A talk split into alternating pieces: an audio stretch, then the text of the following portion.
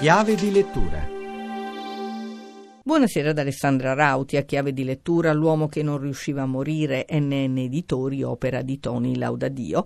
L'apprezzato attore, autore di testi teatrali, cantautore e scrittore si misura con un tema scottante, la malattia terminale, ma con un tono al confine tra il tragico e il comico. Ascoltiamo Tony Laudadio.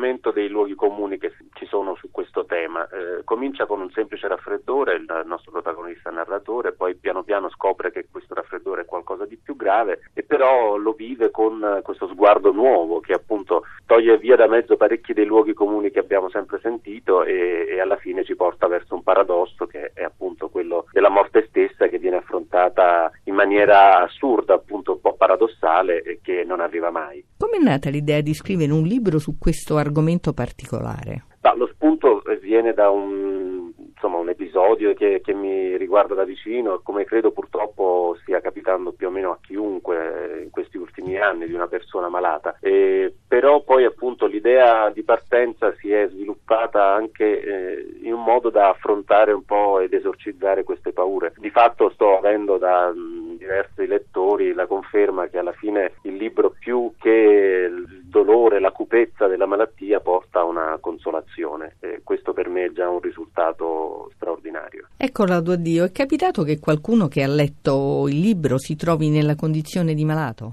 Sì, devo dire che sto avendo dei feedback molto toccanti perché molti, molti lettori lo hanno letto già in, magari loro stessi malati oppure persone che hanno persone care nella stessa situazione e devo dire appunto che è sempre emozionante quando un libro in qualche modo parla alla vita reale delle persone, quando, quando non è puro gioco, puro intrattenimento e come dire il, il solito raccontino consolatorio ma che insomma entra nella vita intima delle persone. Questo credo che sia un risultato adesso a prescindere appunto da, dai gusti, ma insomma un risultato che mi porterò presto per tutta la vita. È tutto, scrivete a chiave di lettura chiocciolarai.it, a risentirci lunedì.